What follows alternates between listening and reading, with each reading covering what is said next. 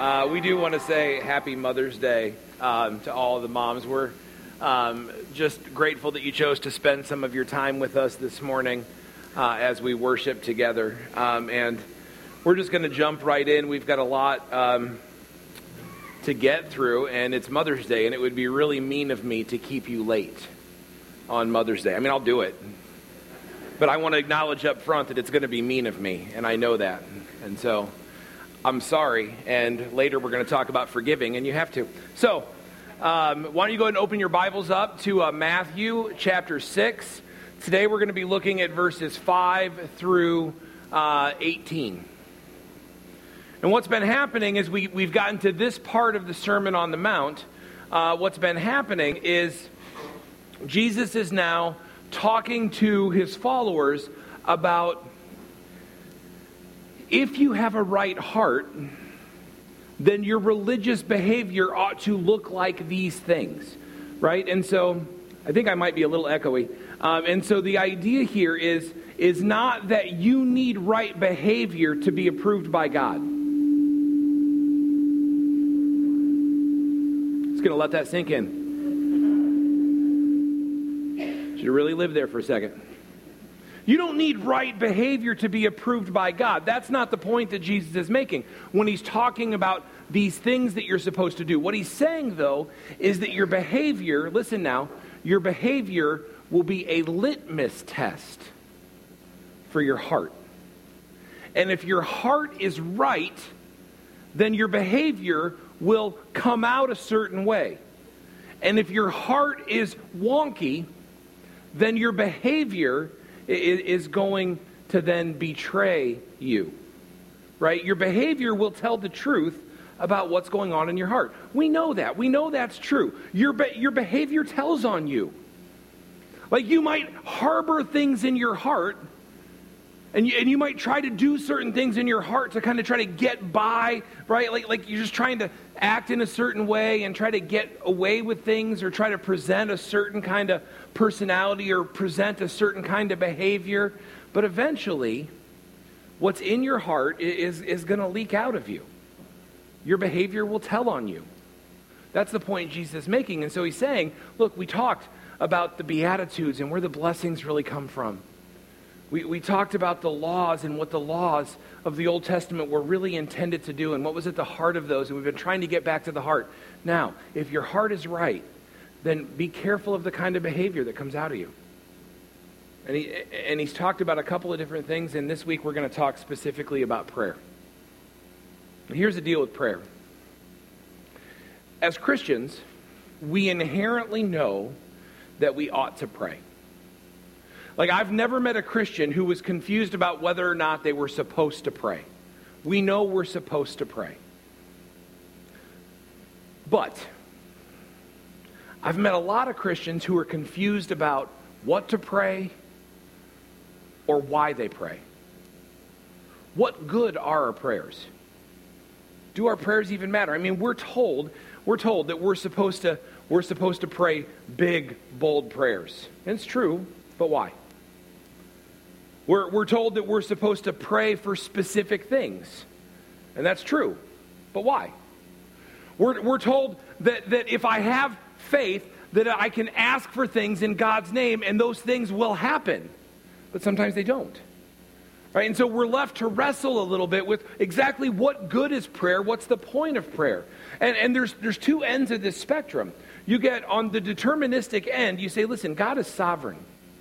And because God is sovereign, God is going to get what God wants.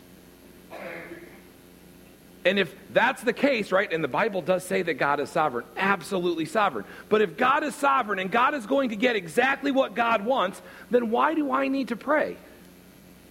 What's the point of my prayer? Right? God's going to do what God's going to do anyway. So why should I bother? And then some people will say, well, it's just so that your heart will align with God's heart. Okay, well, then why do I pray for things? Why don't I just pray, God, show me your heart. Help me to believe what you believe. Help me to want what you want. But the Bible tells us to pray for things. How does that work? And on the other end of the spectrum, way over here, uh, we get this idea that everything is up for grabs. and, and that God is always responding to prayers, and, and if we don't pray, then nothing happens. And so that's why we're taught to pray big, bold prayers. We pray for people. We pray for marriages. We pray for individuals. We pray for health. We pray for all of these things. And, and so we, we have these two ends of the spectrum, and we wonder what exactly is right. And so here's the deal the answer may shock you. The answer is both of them. You're like, well, Matt, how can they both be right? Welcome to the tension of Christianity.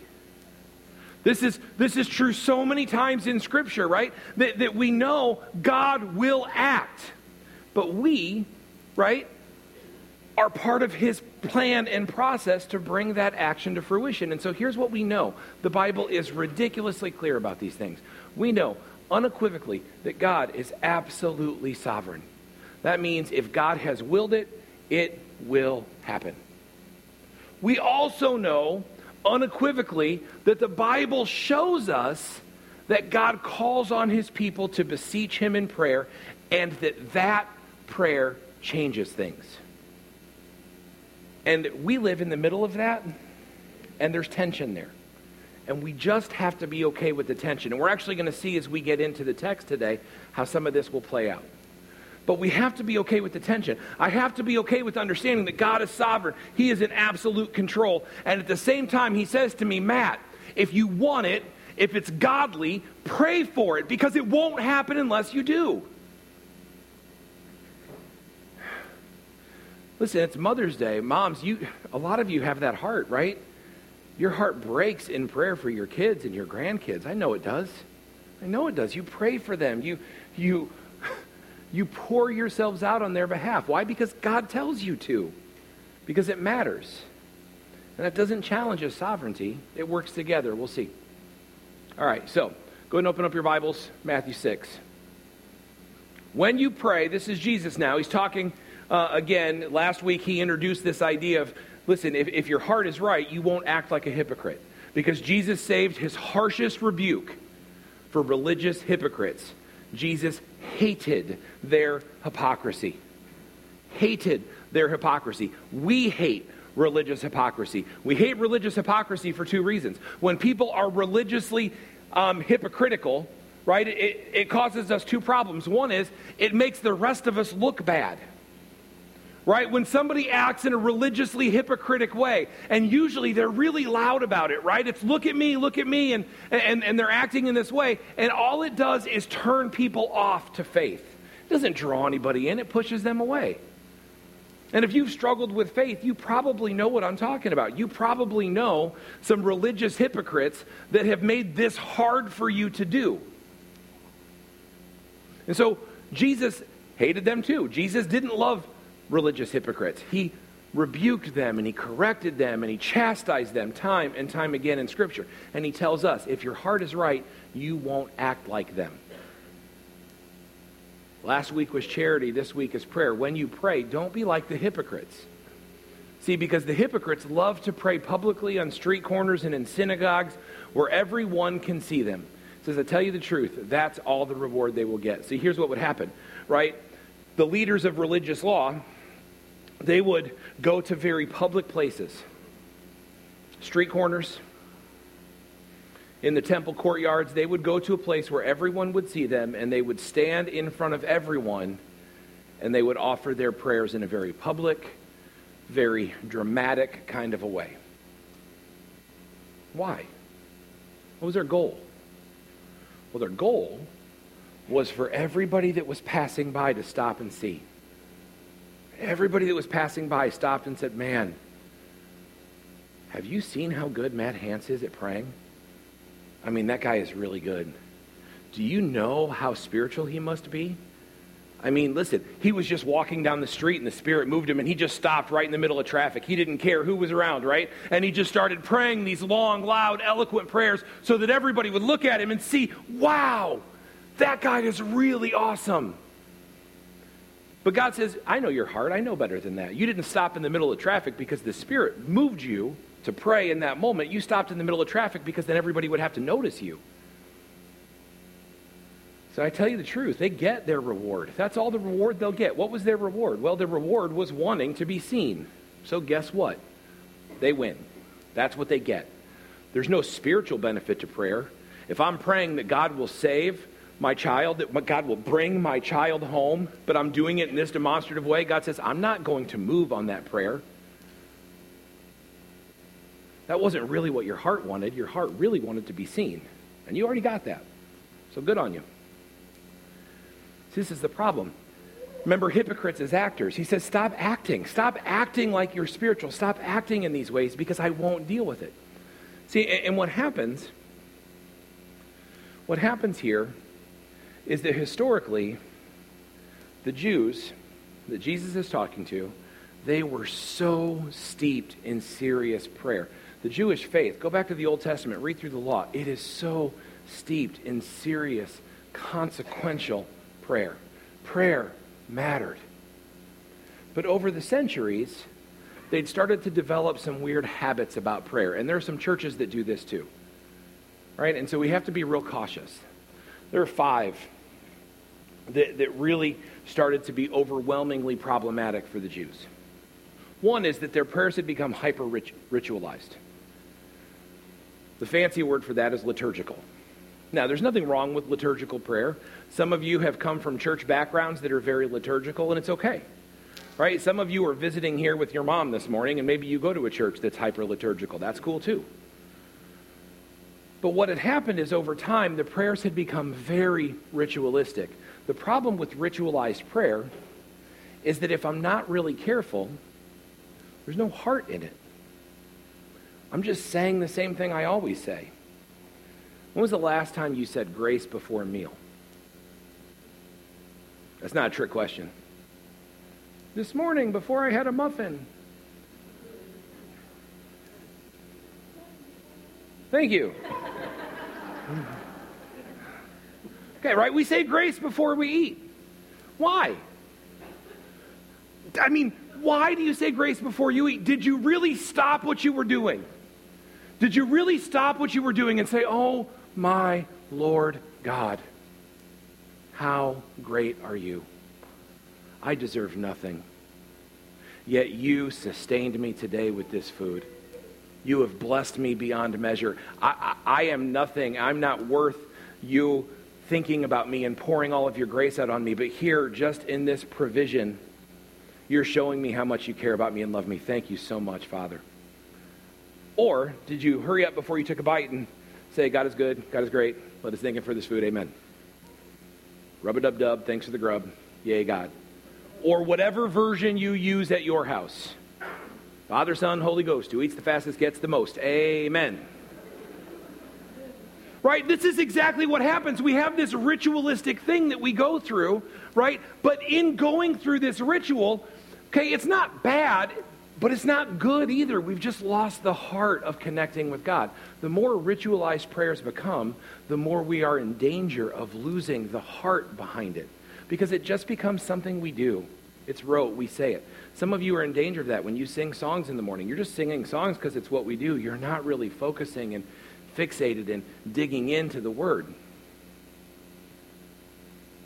There were prescribed prayers. This is another thing they did. There were prescribed prayers for every object right? So, light, we have a prayer for that. Dark, we have a prayer for that. Traveling mercies, we got one, right? Oh, somebody's sick? Yeah, we got one. We could pull it out. So, never was it just my heart pouring itself out to God, but it was, oh, wait, let me flip to page 33. I've got a prayer for that.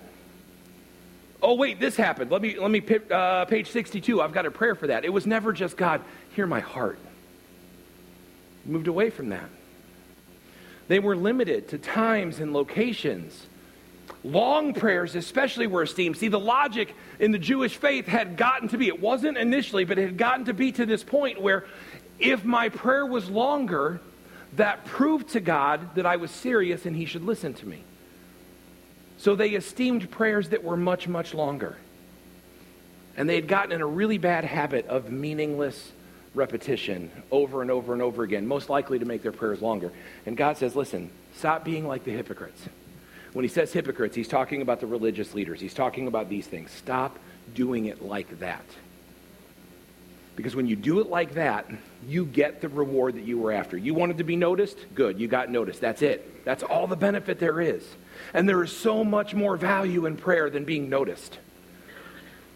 When I was younger, and I was just starting to get serious about my faith, I started going to Wednesday night prayer meetings at Bethany. Right? Wednesday night prayer meetings at Bethany. Because only super spiritual people go to Wednesday night prayer meetings at Bethany right? So I was in. I was like, man, I want to show you all that I'm super serious. And I'd go to prayer meetings at Bethany, and, and people would pray. And we'd, we'd huddle up and we'd pray together, and we'd pray for big, bold, awesome things. And I think God was pleased with most of the people that prayed there, except me. Because while other people were praying big, bold prayers of faith, that God would move and do glorious things. And they were, they were bringing it, and it was awesome. And I was sitting over here thinking, what will I say when it's my turn? Because I want it to sound good. So I wasn't listening, and I wasn't praying in agreement, and I wasn't participating. I was acting. I was like, what will my script be when it's my turn to pray? And I'll know I delivered it really well. Listen, listen, you know how when you're 26, you know when you nailed it? When you're praying in public? When the old wise women of faith go, uh huh, and the mature men of faith say, Amen. Right? So that's what I was praying for. I was praying for ahas and amens from the people I'm sitting around. I didn't care if God was pleased with my prayers. I was praying for them, and guess what? I got exactly what I wanted. Did I get spiritual value from those prayers? No, not according to Jesus. So I tell you the truth, man, that's the reward you get. That's what you wanted. He says, but instead, when you pray, do this. Go away by yourself, shut the door behind you, and pray to your Father in private. Then your Father, who sees everything, will reward you. Now, some of you are going, haha, I knew I was right to hate praying in front of people. Stop it. Because that's not what Jesus is saying. You're like, Matt, I know English. That's what he's saying. No, no, no. The heart of this, though, isn't to say don't pray in public. Jesus teaches them to pray in public, Jesus prays for them in public right? Public prayer is not the issue. The issue is heart. Listen, if you wouldn't pray it privately by yourself, then you have no business praying it publicly. Right? Because then it's an act.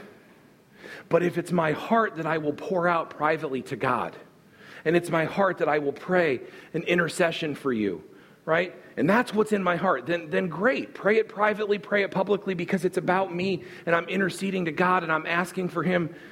I'm recognizing Him and asking Him to bless things. Fine. But if it's like, well, I'm not going to do that in private because nobody will hear it, it doesn't work that way. God doesn't honor that. Keeps going. All right, and he says, and when you pray, don't babble on and on as the Gentiles do. They think their prayers are answered merely by repeating their words again and again, but don't be like them. Right? For your Father knows exactly what you need even before you ask Him. And so at this point, Jesus is saying, look, look, it's not a matter of fanciness. It's not a matter of saying the right words. It's not a matter of repeating things over and over again. The pagans at the time, and this is a pagan thing, they would, they would go before, you could read about this uh, when, when you read about um, Elijah and the, the the prophets of Baal and the showdown on Mount Carmel in the Old Testament, right? All they do is walk around chanting nonsense and cutting themselves and doing all of these things because they think that doing these things will get God to take them seriously, right? And, the Jews had kind of adopted some of that ridiculousness, right? And, and so their goal was to, to just stretch out these prayers and to be frantic and to be excited. And this is where people get really loud. And listen, I don't care if you get really loud when you pray. But get really loud when you pray because you get loud when you pray. Don't get loud when you pray because, well, if I'm loud, God will really listen to me. Right? Use fancy language when you pray. But don't use fancy language when you pray because my fancy language will really help God listen to me. Use fancy language because that's how you talk. I've used this example before, but, but man, think about any of my kids when they were young, right? And they had a bad dream and they would either cry out or they'd come to the bedroom, right? Will you sit with me? Will, can I sleep with you? Will you, whatever? And I just want it to be heartfelt, right? But I wrote this down because, I mean, what would it be like if my kids went like this? Like a normal everyday conversation, they're just talking to me like normal. But in the quiet, stressful hours of the night, when they've been awoken by a nightmare, can you hear Travis? Oh, dearest father of the household, giver and protector of my life, I beseech thee to come to my aid at the most dire hour, for the night is long and the shadows creep ever closer. The apparitions that find themselves ever present in my dreams stir a quickening of the heart and a racing of the pulse. Please bring me to the peace that comes from the nearness of your presence. No, I, I, think what we're looking for is Travis to come in and say, Hey, I had a bad dream and I'm scared. Will you sit with me? Will you give me some comfort? Like, like will you lay with me? Why do we act so weird with God? He's our Father in heaven. All He wants is our heartfelt connection. That's all He wants. All He wants is for you to talk to Him from your heart. See, prayer isn't really that complicated, it's just conversation. Oh, mighty, magnificent, omnipotent, omnipresent, holy Father. That's fine. You want to pray that way, pray that way. But you know what else works? Oh, God in heaven. Right? Creator, sustainer of all things. I say that one a lot, right? Like, oh, God, you are big and holy. And you love me. Like, God just wants our heartfelt connection. I'm just saying, pray how you want to pray, but you don't need something special. And if it's not something you would do in private, you certainly don't need to do it in public. I don't care how many ahas or amens you're going to get. How do you pray in the quiet of your own room? Is it informal? Is it just you and God? Nobody's listening, nobody's caring. It's just you and God. You're just talking. That's all He wants from you in public. He doesn't want something else, something special in public. He wants the same thing you would give Him in private just your heart. That's all He wants.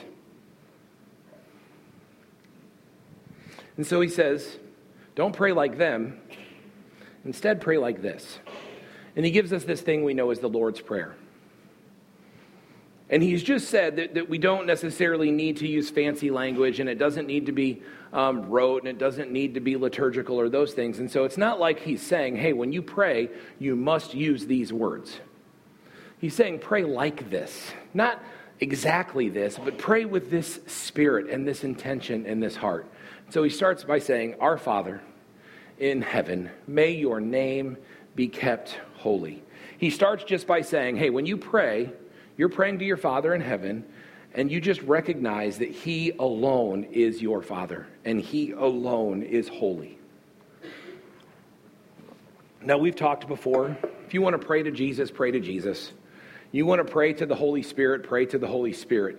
But the model of prayer that we see most frequently in Scripture is these prayers to our Father in heaven God our Heavenly Father, you alone are holy. And you know what? The fact that Jesus teaches us to pray to the Father teaches us something important.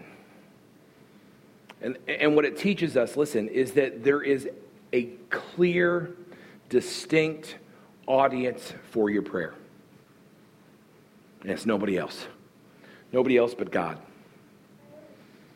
And if you feel alone, neglected, left out, isolated, if you feel like everybody else has abandoned you, not God. Jesus says, There is a God in heaven, your Father in heaven, who is waiting to hear from you. When you pray, pray like this Oh, my Heavenly Father. Because He's there. You are holy. You are above everything else, and yet you are there, ready to listen. And then Jesus throws in this thing that, that we got to land on for a second. He says, um, when you pray, you're praying to your Father in heaven who is holy, and you're saying, May your kingdom come soon, and may your will be done on earth as it is in heaven. Now, we have to live here for a second because there's some tension that we have to deal with. And this again has to do with the sovereignty of God. I said we'd see it as we unpack the text, and here's where we have to wrestle with this. He says, Okay, God, may your will be done on earth as it is in heaven. right? What we're saying is, is God, we're praying that your will, your desire, your purpose will happen in this place just like it happens in the heavenly realms, right? We know from Scripture that, that, that the kingdom of this age is not God's. The kingdom of this age is demonic and satanic right? We know that there is a heavenly kingdom, and we're saying, God, your kingdom, your heavenly kingdom, we want to see that come here right? We want to see it be fulfilled, right? Jesus brings it, and now he says we want to see it be fulfilled, right? What we're saying is there is something evil happening, there is something that is outside of your will, and we, through our prayer, want to see your will happen more fully. So the question is, right? Is God's will always done? And the answer to that is no. And I know, just listen. Some of you are like, well, that's blasphemy. Get him off the stage. How dare he say such things on Mother's Day? I know, but listen, it's going to be okay. Here, here's the reality, though. The very fact that Jesus tells us to pray that his will be done on earth indicates that God's will is not always done on earth. He's asking us to pray that his will will be done because his will is not always done. His will is not inevitable. In fact, the Bible teaches us that in God's wise and gracious plan, our prayer, listen, oh my goodness, our prayer is essential to the proper working of God's divine will on earth. Our prayer makes a difference. If you don't pray, then we're missing out on some of God's will. You're like, Matt, show your work. Okay, I will. Think of it just in this grand way God does not desire death. God doesn't desire death. Death happens. Right? The fact that death happens actually causes Jesus or causes God to send Jesus to die on a cross to deal with death once and for all. Death was not in his will, yet God sent his son to deal with death because he didn't want it. Right? But God's will. Cancer. And if you've ever lost someone of cancer or you've ever struggled with cancer yourself and, and somebody told you, well, that was just part of God's plan, let me apologize on their behalf. God didn't cause your cancer. God doesn't do that. God isn't teaching anybody a lesson by touching them with cancer. The horrific car crash the tragic thing, those aren't God's will. We live in a broken, broken world, and in a broken world, broken world things happen. We are really in danger if we start to say, well, you know what? That's part of God's plan. No. God did not plan for tragedy. You're like, well, okay, then why does it happen? Well, okay, let's get into this. There are two kinds of God's will. Two kinds. One, God's will of purpose. God's will of purpose is fixed and it will never not happen. God's will of purpose is this large, unfolding, sovereign plan that embodies all of the universe. That includes heaven, it includes hell, it includes earth, it includes your ancestors, it includes you, and it includes your children and your children's children and all of them. This is God's will, and it includes the entire universe. It's in God's will of purpose that he allows sin to run its course. And that he allows Satan to have his way for a season. It's in God's will of purpose that bad things will happen that God does not want to happen, that he does not desire to happen, because we live in a fallen, broken world. God did not want Adam and Eve to eat the fruit. That was not his desire.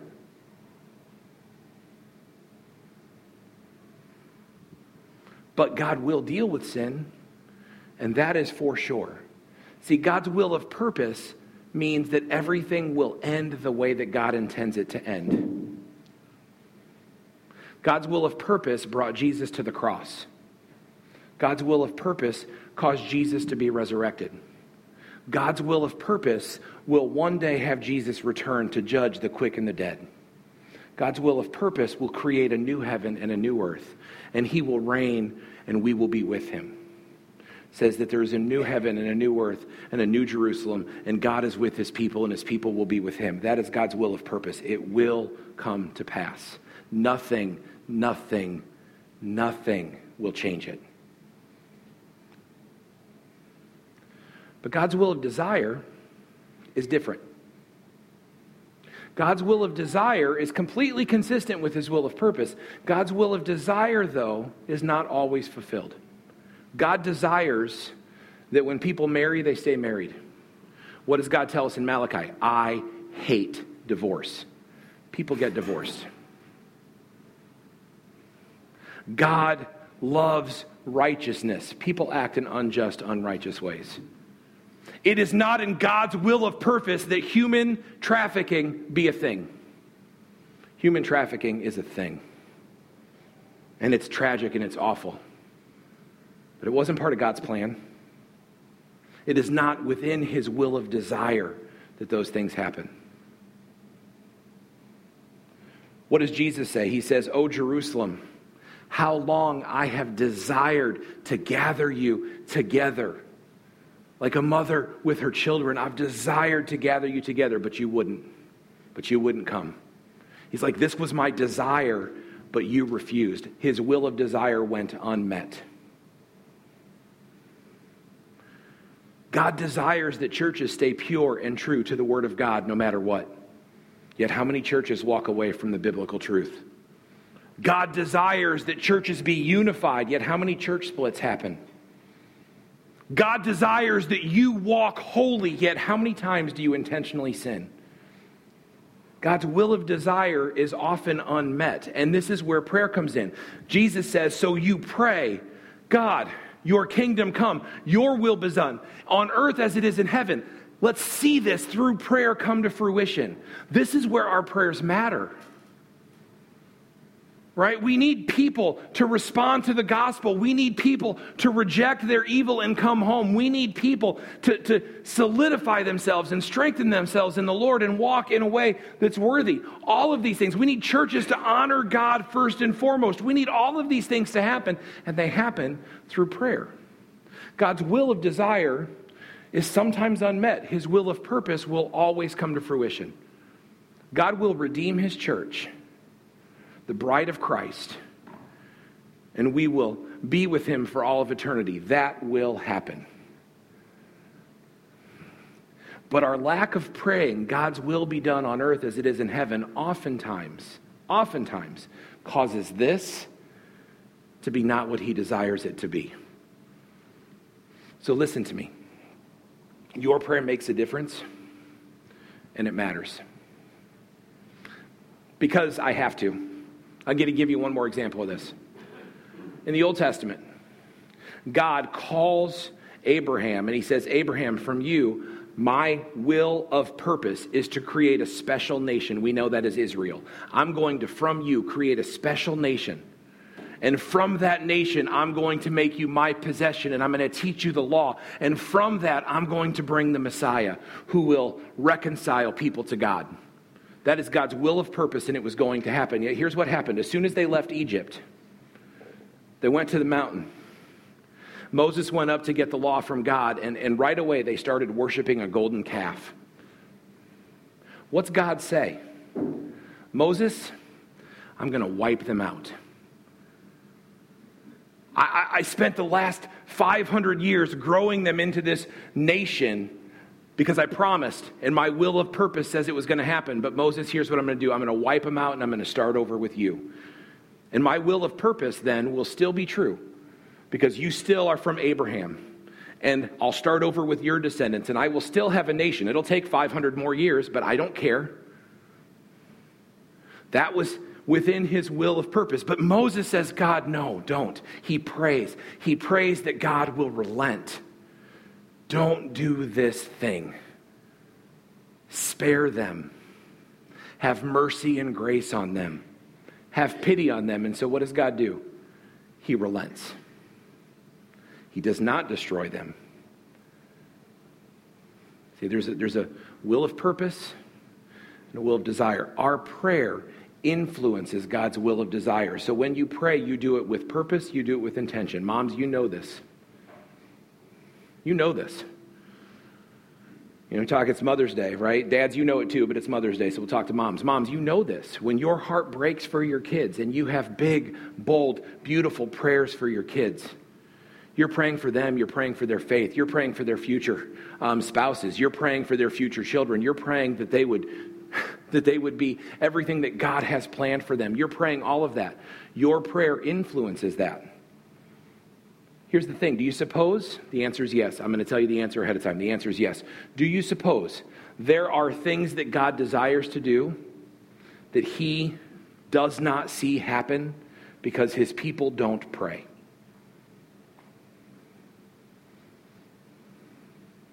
Okay, now you're ready. Do you suppose? To be, I had a pastor, Byron, he used to say, the faster you answer, the faster we go home. Do you suppose. We can be taught. Here's the thing there are so many things that God wants to do that we will not see done because we don't take prayer seriously. And that's not a threat. It's not to scare anybody. It's not a, it's just simply to say this God isn't forcing his desires on people. God's will of purpose will happen. That arc is set and it will happen. But He is not forcing His desires onto people. There are so many things that God wants to do that we won't see happen if we don't pray.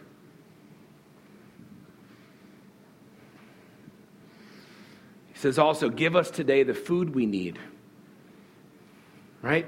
Praying for this, this wonderful thing. God may give you vision and plans for the future, but His provision, He might give you a plan for the future. His provision is always for today. God says, ask. Ask for your provision for today. And forgive us our sins as we've forgiven those who sin against us. This is just the gospel in prayer. God, I'm a sinner, and there is a debt that I owe you and that is a debt that I cannot repay. Thank you for Jesus. Forgive me of my sin. And then he adds this little twist of the knife in there.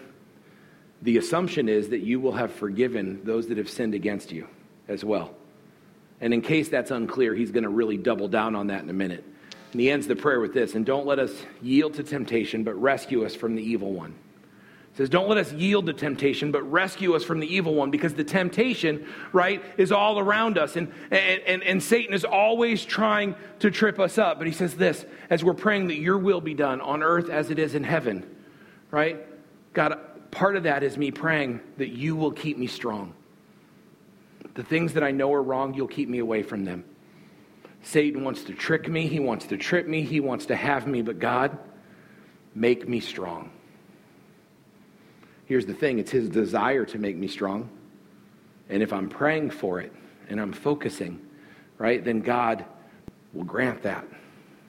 But if I'm not praying for strength and I'm just doing my thing and I'm like, well, I don't mean to sin today, but I'm never asking God to help me. I'm never thinking about God. I'm never relying on God. I'm just hoping I don't sin today. Guess what? You're going to trip and you're going to sin. It says, pray, ask it. Don't let us fall into temptation, but deliver us, rescue us from the plans of the evil one. That's the Lord's Prayer. And we don't pray those words exactly, but that's the model of prayer. Our Father in heaven, God, God, you alone are God. And you ask me to pray to you, and you promise to hear me. God, I pray that your kingdom will come. I pray that you will start to transform this place. God, I pray specifically that your will will be done in my life and in the lives of those that I love and care for. I pray for my kids. I pray for their health. I pray that you'll protect them. I pray that you'll bring them to salvation. I pray for the church, that the church would stay on mission, that the church would be pure. I pray that the church will stay rooted in foundational biblical truth. God, I, I pray that you'll give us today what we need to live and that you'll help us to be thankful for it. Give us today's provision and help us to trust you, God, that tomorrow you will take care of that then. And God, forgive me of all the ways that I've wronged you. Specifically, here's how I've wronged you, and I know it. And God, search my heart to show me if there are any other ways that I've wronged you that I don't even recognize. God, and help me forgive people that have hurt me. Help me not to be bitter and angry. And keep me from sin. Protect me from the enemy who wants to have me. I don't care how you pray, I don't care what the words are, because they will be different for each person because we're all different. But when Jesus says pray this way, he is talking about the heart. This is all about religious expression that's coming from your heart. When you pray from your heart, you are asking God for these things, and you are recognizing him and you're trusting him. Then he ends the chunk on prayer with this. It says, If you forgive those who sin against you, your heavenly Father will forgive you. And then he says this really nasty part that if I were writing the Bible, I would have left this out. Turns out I'm not God, and he gets to say what he gets to say. But if you refuse to forgive others, then your Father will not forgive your sins. So, okay, so we've said this like four or five times throughout this series. Beware of softening the hard things that God puts in Scripture. When you soften the hard things that God puts in the Bible, you are in danger of misrepresenting or misunderstanding God's directive words to us. He says, if you refuse to forgive others, then your Father will not forgive your sins. And you're like, well, Matt, that sounds like work based salvation. All I have to do is walk around forgiving people and God will forgive me. No, no, no. Listen, you can't earn your salvation. You confess your sins and God is just to forgive you, and you are made new in Christ through the power of the Holy Spirit. You are born again. You are with God. Right? But here's the thing if that's true, then your heart is new. This goes back to this whole thing. What's in your heart will leak out. If your heart is new, then what will leak out of your heart is forgiveness. The litmus test to know if my heart is new is whether or not I'm ready and willing to forgive other people. If you refuse to forgive people that have hurt you, then it's possible that your heart isn't where it needs to be with Jesus. Because here's why. If you really truly understand the depth of your sin, because, guys, it's bad. It's bad. We have wronged a holy God. And if I truly understand the depth of my sin and I truly fall on my knees before the cross and I cry out to Jesus to take my sin away, and he takes it from me. And now I am free of it. He took, I mean, listen, I owed him a debt I couldn't pay, and he took it. And he makes me new, and the shame and the guilt and the condemnation, it's all gone. It's all gone. And he says, I'm giving you a new heart. Now go and out of the overflow of that heart, live a godly Christian life. And I go, and I don't have enough in my heart to be able to forgive people that have hurt me. Like, think about it. They've hurt me this much. I caused Jesus' death on the cross.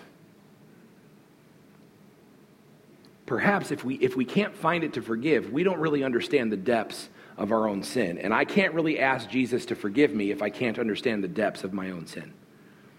Don't soften this. Live there for a second. If you're harboring unforgiveness, if you're refusing to forgive somebody, you need to deal with that. And it starts with asking Jesus to forgive you so that out of the overflow of that, you can forgive people that have wronged you. Now, I'm not suggesting that that's easy. There are people that I struggle to live out forgiveness with, and I would imagine the same is true for you. He doesn't say, though, if you struggle with forgiving, he says, if you refuse.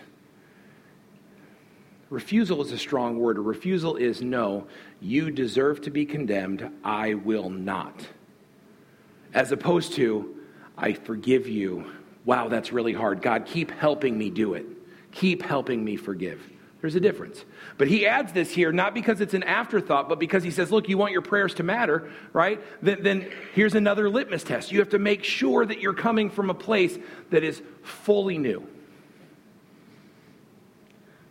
I told you we were going to go all the way through 18, but I lied. So if you want to talk to me more about fasting, which I know you do, I know you do. You're like, man, I can't wait to talk about fasting. Then you will have to tune into our podcast and we'll deal with those last three verses in our podcast this week as we dig deeper into this text. But um, because I love you and because it's Mother's Day and because you've got lunch to get to and Pizza Ranch is open soon, we're going to pray um, and we're going to dismiss you. But, but as we, but, some of you picked up on that. As we pray to dismiss you, here's what I'm going to tell you. One more time. Your prayer matters. We see it all through Scripture. Your prayer matters. Right? I mean, I mean, look, look at just, just the long line of examples that I wrote down just in thinking about this for a second.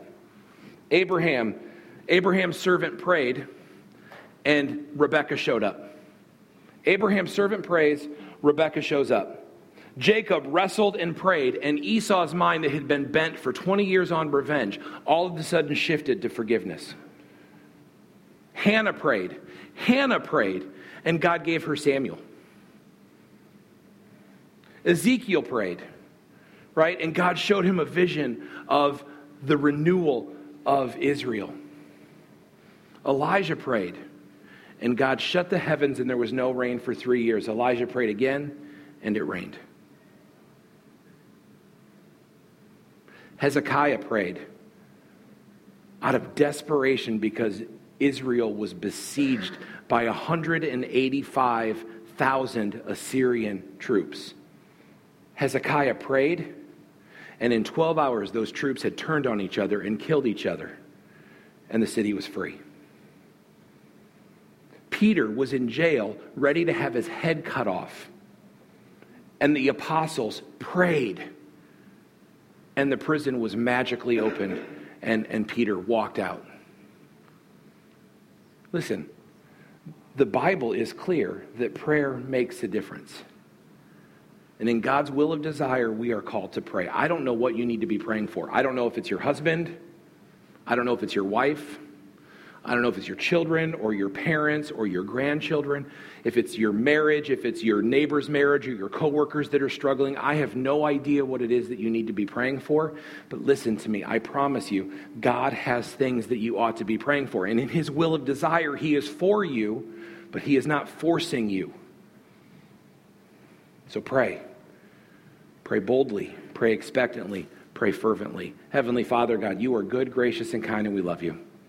We thank you for the fact that you desire good for us, God, and that you are pleased to work through our prayers. Help us to be intentional about our prayerfulness. God, thank you for the mothers that are here um, and, and, even those that are here um, God, women that are here that, that, that maybe have never had their own children, but that provide care and nurture and support and motherly guidance uh, to all of us. God, we thank you for the provision that they are and the blessing that they've been. God, we thank you for who you are. We ask you to bless us as we go from here. Uh, in particular, bless our family gatherings today as they happen. God, will you be glorified in all of those? We love you and praise you. Amen. Hey, thank you. Go in peace.